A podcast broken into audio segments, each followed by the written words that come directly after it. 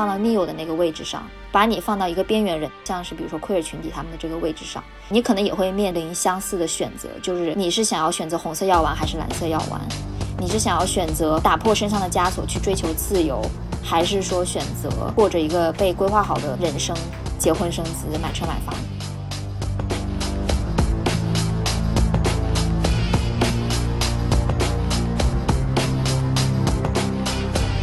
这部电影里面探讨了一个很大的问题，就是因为铁熊所获得的阿基拉的力量，它是不可控的，超越了人本身的能力的。它其实可以代表很多东西，包括我们现在对科技的追求，包括我们对于地球的控制，包括我们要探索宇宙的奥秘。我们其实在追寻的是一种远超越我们自身存在的力量。然后这种这种获得和这种了解，究竟是一件好事吗？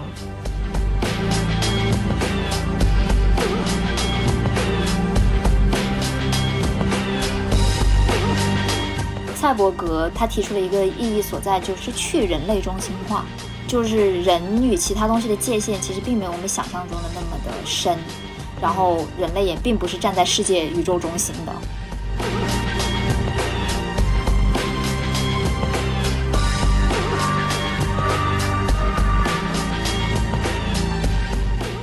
大家好，我们是美西园与东方巨龙，欢迎大家继续收听我们这个名字非常拗口的节目。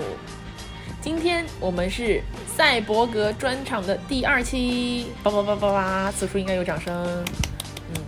上一期节目呢，我们简单介绍了一下赛博格和赛博朋克的一个基本概念，然后也聊了聊在赛博朋克的语境下的一些代表作品，包括《攻壳机动队》啦，这个是我们琢磨最多的。然后也延伸了一下，就是关于女性在一个赛博格文化当中能够有什么样的可能性。然后这一期呢，我们可能会在上期的基础上，就是会往一个更加激进一点的方向去前进，更加前卫啊，对，更加前卫的方向去前进，嗯，然后来产出一些可能会让大家耳目一新的观念。对，因为上期聊了很多赛博格宣言嘛。就是 Donna Haraway 哈洛威在一九八五年发表的，在赛博格文化历史上非常重要的一篇论文。然后我觉得可以接着这个赛博格宣言继续来讲，因为这个宣言发出来之后，它还是引起了比较多的争议的。嗯，其中一点呢，就是因为他提出了一个主张，是跟传统的女性主义观念比较不一样的东西。他有句话是说，呃，身为女性，我们其实没有任何东西可以天生就把女人绑在一起。就他提出了一个打破性别界限的主张，因为我们上期也聊过，他讲了就这篇文章的很大的一个核心内容，就是说打破二元论，打破绝对界限的这个概念，其中很重要的一个就是性别的这个界限，因为性别男和女的这个二元论是很多文明的一个基础吧，相当于，嗯，他就是想要打破这个性别的界限，提出了这样的一个主张，我不知道你怎么看。我觉得他说的挺对的，因为我们上次也说了，其实赛博格为什么能够做到这一点，是因为它的技术本身是有几乎无穷大的延展性的，就是这个技术给我们带来了可能性。嗯嗯，可能很多没有办法依托在，就是在现实语境下你很难打破的边界，可以通过这种技术的依附往前更进一步。对，嗯。其实这也是为什么很多就是我们比如说看电影吧，电影历史上面很多打破了传统女性形象的这些电影，很多都是科幻片，比如说《异形》。异形可能是绝对是很早期的一个，就是颠覆了传统女性形象的这么一部电影，因为那个里头的女主大家也知道，就是变成了一个非常强劲有力，摒弃了传统的对女性的一个刻画的这么一个角色。我记得上学的时候有一门人文的一个课，第一节课就是要我们看异形，完了那个教授说了一句话很打动我，就是说，终于我们在电影上看到了一个 functional body。就是一个一个有功能性的女性的身体，不单是一个承载了美丽花瓶这么一个角色的女性身体，而是一个真的有用的身体，可以去打怪的，对吧？嗯，然后到后来，比如说宫壳机动队的素子，她的身体也是跟传统意义上的女性身体不太一样的，充满了肌肉，也很强，甚至都不是人类的肉体，是一个机械组成的。对，她的身体是机械组成的这个部分，我觉得是很了不起的，因为这一点上我们会讨论的点就会变成机械和人体的关系，而不是性别和人体的关系。没错，没错。对，她通过一个更大的议题，然后转移了，或者说一定程度上。让我们不再这么去在意这些性别的偏见。对，然后我可能想讲一个，就是与此截然相反、完全对立的一个案例，就是最近的那个 J.M. 帝国的事情。就是在，因为 J.M. 帝国的那个漫画，在它还没有，嗯，就是这件事情刚爆出来的时候，我大概看了几张原图，就是它的一些漫画的设定。我已经很久没有看到真的让我生理性产生反胃和呕吐冲动的画面了，这个真的是冲击到我，因为在他的这个设定里面，女性的肉体就完全的变成了工具，就是它不能承载任何一种意志，也不能承载任何一种人格，它就是一个纯粹的作为性机器或者性器官，或者是满足男性的欲望的这么一个载体而已，彻底的工具化了，彻底的物化。对对对，这是一个截然相反的一个案例。对，然后我们在这里就是为 J.M 被关进去这件事情小小的欢呼雀跃一下，因为这个人渣真的值得，真的太令人作呕了，也真的太解饱恶心了。嗯，对，所以你可以看到，就是在很多科幻作品中，女性她其实是打破了很多性别之间的界限的。嗯，哦，还有一个很好的例子就是《黑客帝国》。嗯，呃，《黑客帝国》里面，比如说叫 Trinity 的那个角色，我不知道你还记不记得？就是女主角，算是女主角吧，对，就是那个短头发的，很酷的那个，就是她跟 Neil 接吻的那个，对，就是她用一个吻唤醒了 Neil，对对，就是一种反公主与王子的这个角色的 这么一个，对对对，一个行为，对对对，然后她其实就是 Trinity，她本身就是看起来比较中性的一个打扮了，嗯。然后那个里面还有一个角色是叫 Switch，他是那个短头，就是一头金银色头发。就那个角色在原著里面，他其实是说在虚拟世界中是一个男性的形象，但是在现实社会中，就是在他们逃脱了那个虚拟社会之后，就那个另外那个世界里面，他是一个女性的形象，所以他算是一个双性人的这么一个角色吧。嗯，或者也不是说双性人吧，应该准确说是一个非二元性别的人。嗯，OK。然后他的名字也很有深意，他不叫 switch 吗？嗯，switch 转换的意思。对对对。然后其实，在酷儿文化里面，switch 就是这种转换，是一个很重要的一个概念，也是大家经常会用的一个词。啊，OK。对。然后《黑客帝国》它的导演就是沃卓斯基姐妹，之前是兄弟，后来他们都双双变性。对对对，双双变性，转换了性别，现在都是呃沃卓自己姐妹嘛。然后他们去年还是前年吧，就是最近说《黑客帝国》呃是一个关于跨性别的作品。嗯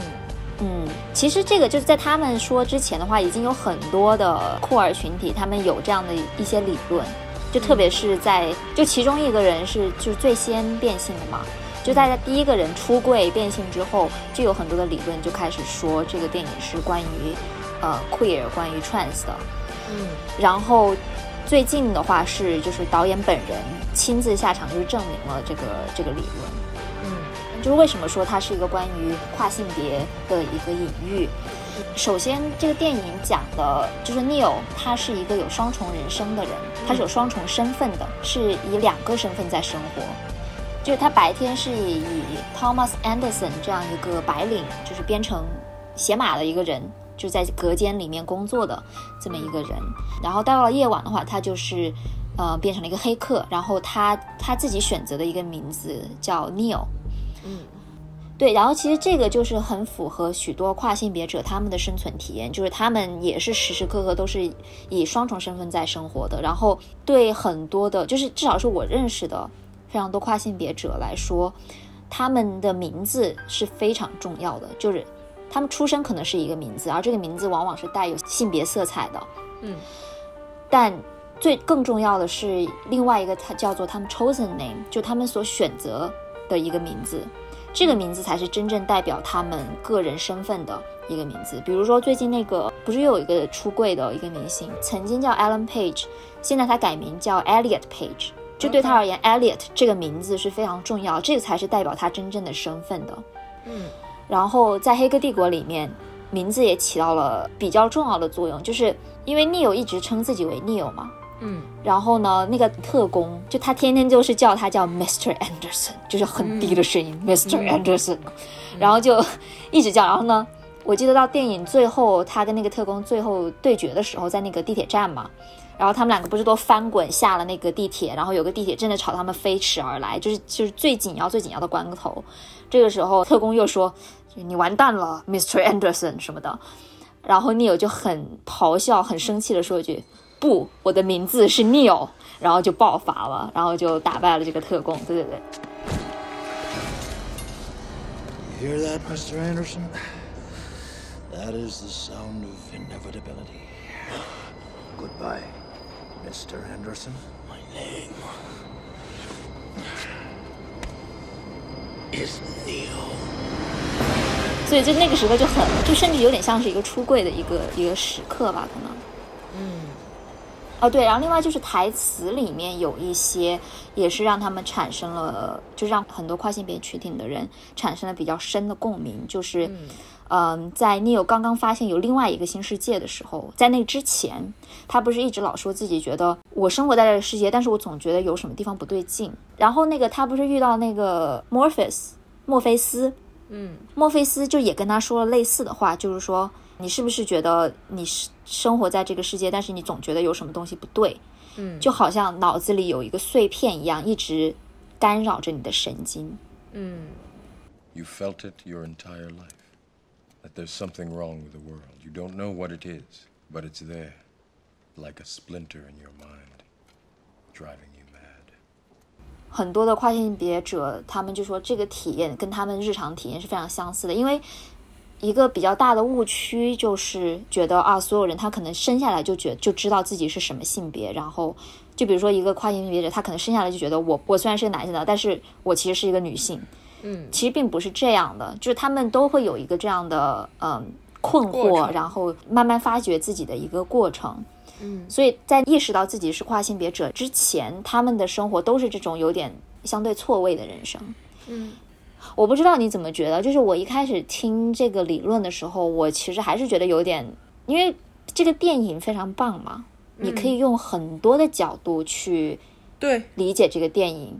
然后每个人理解的角度都不一样。对，因为它里面的隐喻是可以带入很多的指标来衡量的。没错，没错。嗯，就比如说里面有一段，我记得他就说 Matrix 到底是什么？就这个母体，嗯其实它是一个从出生下来就必须生活在其中的一个系统，嗯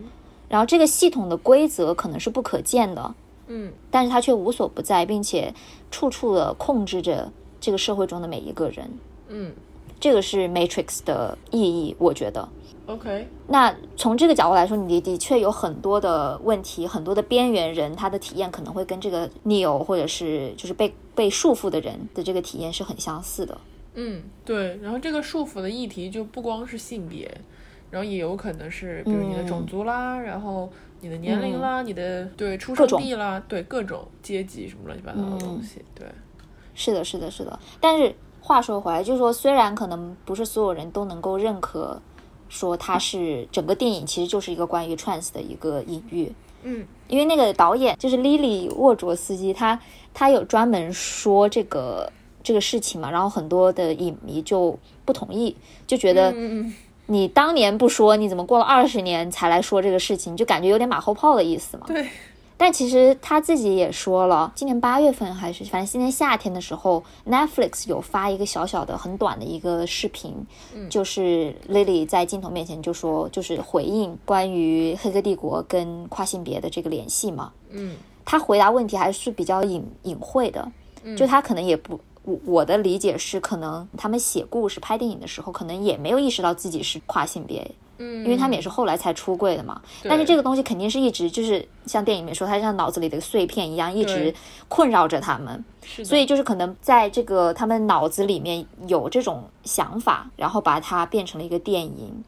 嗯，然后后来他们可能会发现说啊，可能这个就是我最早的一个一个对自己的发现。对，它这个让我想起了一个 totally 题外话，就是嗯《海贼王》的作者是尾田荣一郎嘛，然后一直以来就有很多关于《海贼王》剧情的解读，然后后面他们就会嘲讽说啊，尾田只是一个画漫画的，他懂什么海贼，就是会以此来否定尾田本人对于海贼的一些刻画。什么？就是一种反讽的一个精神，就有点就是因为有的时候，影迷、书迷还有剧作，就是这些的迷、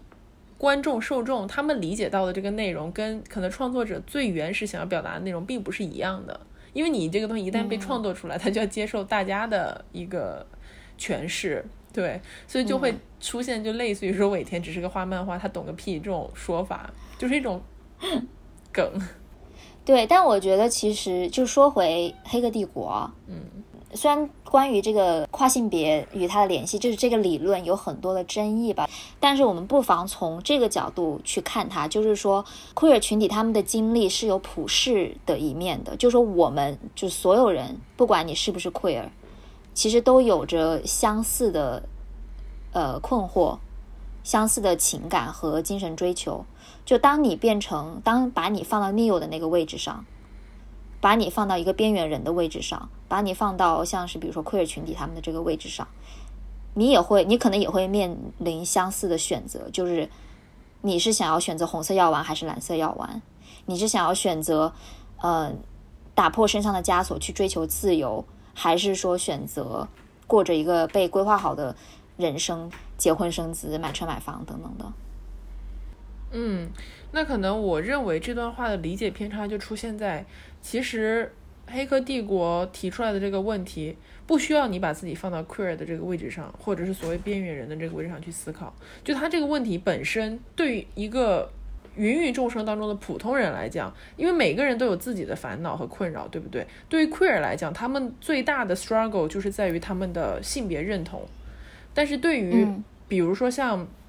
一个挣扎在什么一线城市的打工人来讲，他们的最核心的 struggle 就是我究竟是要留在这里，还是要离开？就是我是要选择搏一搏，还是选择就是回归一个平稳的生活，诸如此。就每一个人其实都面临着两个选择，在某一个人对。生时刻，对。你只要带入自己到这个电影里面，任何人都能看到自己的就是 A 和 B 面的选择是什么样子。红蓝药丸就是你人生两种可能性，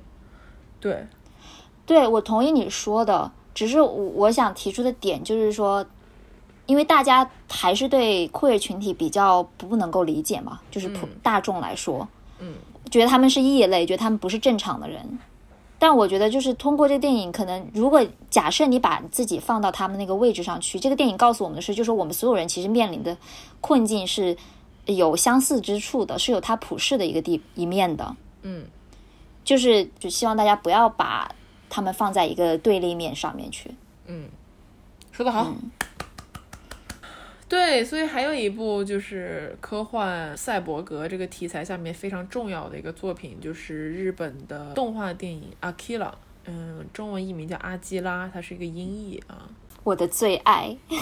对，美西园同学的最爱。就虽然比如说我也很喜欢《宫壳机动队》，但是阿 k i l a 是我的心头 number one。是你的 one pick，那你就简单介绍一下呗，阿基拉。对，Akira 它是它最早是连载漫画，是八二年、八三年左右的时候开始连载的。嗯然后呢，八十年代末的时候拍成了电影。我们现在就说电影吧，因为它的影响比较大。嗯，就是故事的设定呢是在二零一九年的东京，那个时候东京经历了一次大的核爆，全部都毁灭了，所以那个时候东京是一个新建立起来的，叫新东京。然后这个新东京呢，外表看起来很繁华，但其实底下也出现了很多的问题。军方或者说政府吧，他们培育了一群小孩子，希望从这个小孩子里面呢发现超人类的能力。其中呢有一个小孩叫做阿基拉，这个小孩是最强的一个。然后呢，在他们做实验的过程中呢，这个小孩就是他发他的力量没有办法被控制，所以就核爆了。这就是为什么会有那个东京大核爆。嗯然后这个故事呢，两个主角啊，一个是金田，一个是叫铁雄，他们两个本来是好兄弟。然后呢，铁雄在一次事故当中，他呃意外的获得了这种阿基拉的这种超人的一些超能力，然后军方就把他逮捕走了。带走之后呢，给他吃药做实验什么的。然后在这个过程中，他的能力就爆发了，到了一种没有办法受到实验室的控制，甚至他自己的控制。但同时呢，他又非常迷恋这股力量，因为他虽然是金田的好兄弟，但是其实他对金田是一直有一点不满的。他觉得金田老是扮演一个救世主的角色去救他，然后呢，他自己可能内心是有一些自卑感的。然后呢，他有了这股力量，就是很想利用这股力量去向世人证明自己才是超级英雄。嗯所以在他力量真正的爆发之后呢，他就开始大肆的，有点像是毁坏这个城市吧。嗯然后啊金田呢，当然就是想要去救他嘛。然后最后他们在奥林匹克的体育馆进行最后的对决，在那个大对 决里面，铁熊控制不了自己的力量，然后被反噬了。大家为了要救他，也是救这个世界吧，就。呃，那些其他的被实验的小孩，他们一起召唤出了阿基拉，然后那个阿基拉出现的话，是一个一个巨大的光球、光波的一个形式。因为阿基拉在这个电影里面，它也已经成为了一种超越人类的一种巨大的，就是宇宙核心能量的大概这么一个概念吧。嗯啊、然后呢，在这个光波中带走了铁熊，也带走了新东京，嗯。留下了一片废墟，等待大家的重建。嗯，对，就首先 Akira 它这个名字在日语里面的意思就是亮、嗯，光明对，这个意象的一个词汇，所以它本身用这个来取名就是有代表意义的。然后这部电影里面探讨了一个很大的问题，就是因为铁熊所获得的阿基拉的力量，它是不可控的，超越了人本身的能力的。嗯它其实可以代表很多东西，包括我们现在对科技的追求，包括我们对于地球的控制，包括我们要探索的外太空等等一系列的东西。就我们宇宙的其实奥秘。对宇宙的奥秘，我们其实在追寻的是一种超越我们自身、远超越我们自身存在的力量。然后这种、这种获得和这种了解，究竟是一件好事吗？还是一件坏事呢？至极是一个很大的问题，因为最后铁熊他被这股力量吞噬了之后，其实你不知道它去向了哪里，就是它有可能就是永远的跟这股力量并存了，就它成为了这个力量的对，融为一体。融为一体，它成为了一个所谓的更高的存在，它也有可能就是淹没了。所以这个其实是电影最后留下的一个，我个人认为像留白一样的问题，有待于所有观影者去解答的。嗯我觉得他是被带到了一个更大的一个境界。嗯，我觉得就有一点像《攻壳机动队》里面就是少校跟傀儡师的这个关系。嗯，然后这个所谓的阿基拉这个巨大的光波的这个能量，可能跟所谓的网络世界是一个隐喻吧，嗯或者说是是一个是一个并列的一个东西。嗯然后傀儡师跟阿基拉是一个并列的，然后少校跟铁熊是一个并列。嗯然后因为最后的时候，阿基拉也是他重新出现了嘛，他并没有死，就是他并没有离开这个世界，他只是存在在一个更大的能量之中，他可能就是在我们空气中无所不在的一个东西。嗯然后他最后出现，把铁熊带走了，他说的就是说把他带走，带到另外一个世界中去。嗯嗯，所以从某种程度上来说，就是铁熊它是一个 cyborg 嘛，对，它最后变成了这个强大能量的一部分。而且我觉得另外一点很有趣的是铁熊的态度，因为铁熊对于这股力量，他虽然有过一些挣扎和恐惧的阶段，但是当他发现这个力量就无往而不胜，就没有任何人能够战胜他，他就是这个世界的王的时候，他狂热了。就他陷入了一种被这个力量所带来的荣誉也好，或者是快感也好，对，冲昏了头脑的一个状态。其实铁熊就代表着我们这个世界上一部分人类的想法。就为什么大家这么渴望更高的力量？所以其实铁熊是很能，就是它是一个隐喻。然后金田本身也是一个隐喻，因为金田代表的是另外一类人的一个想法，他始终都在劝慰铁熊，就是说你要小心，你要注意，然后你现在在做的事情不是你自己能够了结的，就他会有后果，然后这个后果未必是你个人可以承担的结果。然后最后，金田作为整个东京废墟上面仍然屹立着的这么一个少年形象，对人类少年的形象，其实代表的是另外一群人的一个想法。就这一类人，他始终都是能够进行灾后重重建的，就是因为有金田这样的人存在，人类可能才得以在一次又一次的灾难当中存活下去。因为金田身上有一些比较宝贵的品质嘛。嗯，对，对，我觉得你说的很对。同时，我觉得这部电影我看下来的这个一种感觉，就是说，其实人类并没有我们想象中的这么的强大，有远超我们力量的一些存在。是的，然后那个存在才是真正的宇宙的奥秘。对，就是核心的一个东西。嗯，就人类其实也没有那么的重要，就是别把人类太当回事儿。对，就是我觉得赛博格的一个，他提出了一个意义所在，就是说，是去人类中心化。嗯，就是人与其他东西的界限其实并没有我们想象中的那么的深，然后人类也并不是站在世界宇宙中心的。嗯，他只是渺小的一份子。嗯，对。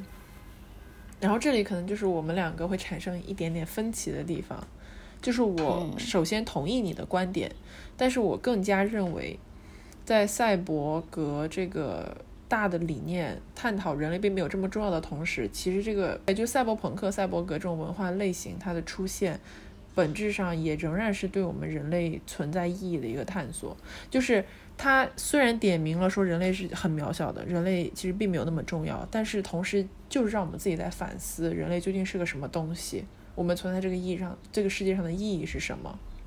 就我认为，一切人类的创作最终仍然要落到人类存在的意义本身。说到底，还是以人类为中心。对，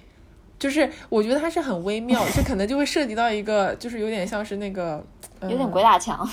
对对对对对，就是一直在来回，就我知道你知道你知道我知道你知道我知道你知道我知道你知道，就是变成这种感觉了。因为它人类创作，它离不开人类的价值本身。嗯嗯，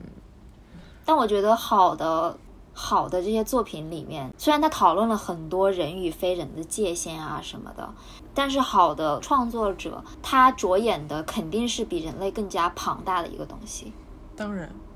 我觉得如果要探讨到这种关于人类自身的存在有多渺小，然后人类的力量之上有多么未知的、无解的强大。就不得不说一下，非科幻更加像是它应该算是神话体系，嗯的一个重要分支，就是克苏鲁。对，就是以防有人不了解克苏鲁，克苏鲁是一个按照现代的话讲叫暗黑神话体系吧。对，是由一个美国作家 Lovecraft 洛夫克拉夫特嗯所撰写的 一系列呃虚构文学作品里面创造的世界观。对，然后他的一个核心的思想就是说，以克苏鲁为代表的这一系列的神，有古神有旧神，他们完全不像是我们在现实生活中所熟知的神，就比如说基督教或者是伊斯兰教或者是佛教的这种形象，这些神是无比强大，并且，嗯，完全不关心人类死活。就对他们来讲，人类只不过是微不足道的蝼蚁。对，只有在我需要你们，比如说献祭，或者说是我需要你们付出的时候，才会稍微关心一下。就其他的时候，就踩死你就踩死你，还要挑时间吗？就是这种感觉。然后，任何在他这个世界观体系下，任何窥探到了一点这些古神和旧神真容的人们都疯了，或者都死了，而且都非常的悲惨。就是所有窥探到真理的人都没有好下场，而且他们都会告诫下一代探寻真理的人不要探索，就是无知就是最好的保护。所以，在他如果你去读克苏鲁的原著，或者你去看就是一些克苏鲁的有克苏鲁元素的一些电影，你就会有一种非常沉重的感觉，就是在这个世界上你什么都做不了，而且等待着你的这无边的地狱。嗯嗯。你还不如就愚昧无知的过完这一生。对，它就是一种对未知的极其强大的恐惧的感觉，对，所以他其实就提出了另外一种非常有趣的观点，也就是说，这个宇宙的奥秘，不管这个奥秘是什么，是科技，是外星人，是某种神，这个东西都是我们理解不了的。嗯，对人类是多么的渺小。，Yeah，don't even try，就是这种感觉，整个克苏鲁给你的感觉就是这个样子。对，那个题外话，克苏鲁是什么时候影视化的？克苏鲁没有影视化，就是它至今没有被改编过。对，就是它的原著，它是全都是短篇小说嘛。就是如果你买那个什么克苏鲁那个书的话，它就是它的短篇小说合集，就这么理解就好了。然后它这个故事本身从来都没有被影视化过，它所有关于克苏鲁的东西都是元素化的东西，嗯，因为你拍不出来，你知道吧？它那个玩意儿真的挺可怕的会。不会是所有拍的人都死哦了？有可能，真的有可能。就是游戏里面有克苏鲁元素的是最多的，因为游戏它比较好，就是你能够通过绘画的方式呈现出来嘛。然后有一个做的非常好的克苏鲁风格的游戏，也是日本人做的，日本人就很擅长这个风格啊。你可以去看一些，就是他们有那种 UP 的短片，你可以去看一下，叫做《血缘诅咒》。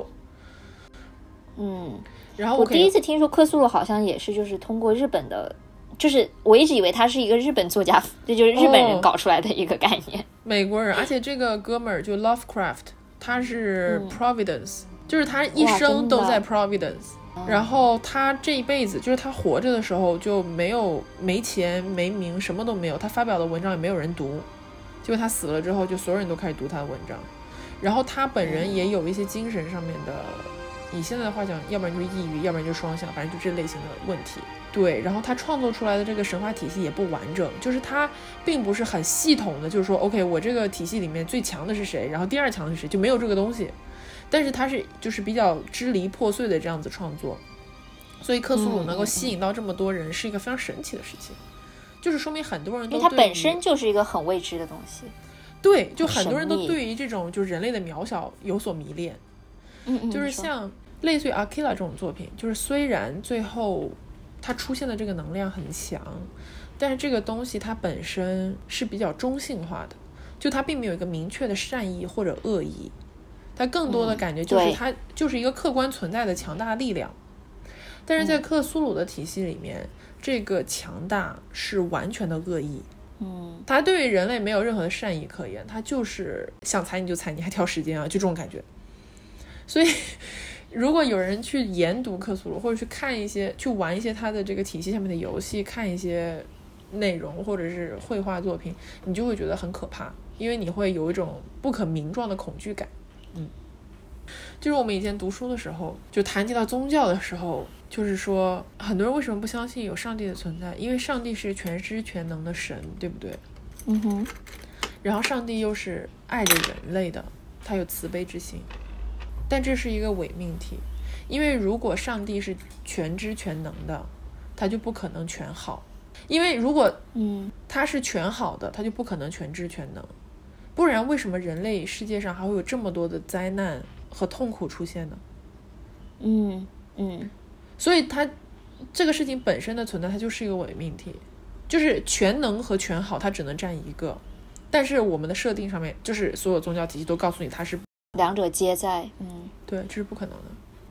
就你说到这个，让我想到另外一个电影，也是小说改编的，叫《湮灭》。嗯不知道大家有没有看过？但是就是这部电影里面也是，就是有一个我们无法理解的一个未知的力量，它降落到了这个地球上面，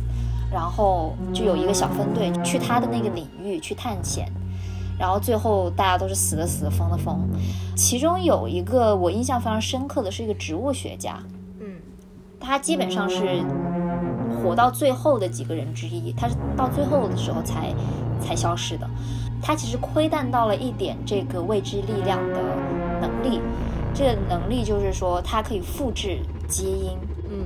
他看到一头鹿，他马上就可以变成一头鹿；他看到一个树，可以变成一棵树；他看到一个怪物，他可能会变成一个怪物，但甚至会进行一些基因的变异。然后它是这个东西是一个繁衍非常快的一个东西。然后呢，他发现这个事情之后呢，他就觉得我们人类是不可能战胜它的，我们人类甚至是应该臣服于这种力量的。嗯所以在一天清晨，他认识到这个奥秘之后，他是深深的被这个给吸引，被就是被折服了。嗯然后他就变成了植物，就他变成了这个力量中的一部分，嗯他肉体就消失了。嗯对，就我就想到了这个，就是我们说到在人类之外有更大的力量存在。嗯，这个力量是自然界的力量呢，还是说，呃，一个神像克苏鲁一样神的力量，或者是像阿基拉这样光光的力量？嗯，我们其实都不知道。是的。所以我觉得这其实是探索的意义所在吧。虽然探索是一件很危险的事情，未知也永远都是伴随着恐惧而来的，但是人类能够走到今天这一步，就是依托着我们的好奇心。这一个特质可能会给我们带来幸运，也有可能会给我们带来灾难。但是人类就是一个会一直向前走的这么一种生物。嗯我们始终都会走向自己的终结，这个终点是灭亡，还是昌盛，是一个有待未来的人们去解决和回答的问题了。嗯，然后我觉得还有一点就是说，这是往大了说嘛，我们往小了说，就是我们作为人类应该要保持一个敬畏心，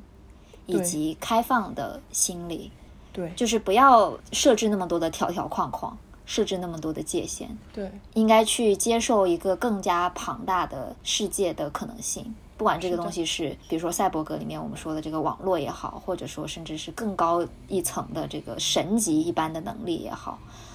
嗯，要接受这个可能性，然后保持敬畏，但是也就像你说的，就是要不断的前进吧。嗯，对。好了，那我们这一期内完美容就这么愉快的结束啦。是的，希望我们今天的讨论能够给大家带来一点点的快乐和思考吧。嗯，或者你们可以接受我们的案例去看我们提出的任何一部电影作品，对对对对对，都很值得。嗯，都很值得。然后，如果你们有什么其他的推荐，或者想要继续深入探讨的话题呢，欢迎加欢迎加入我们的听友群。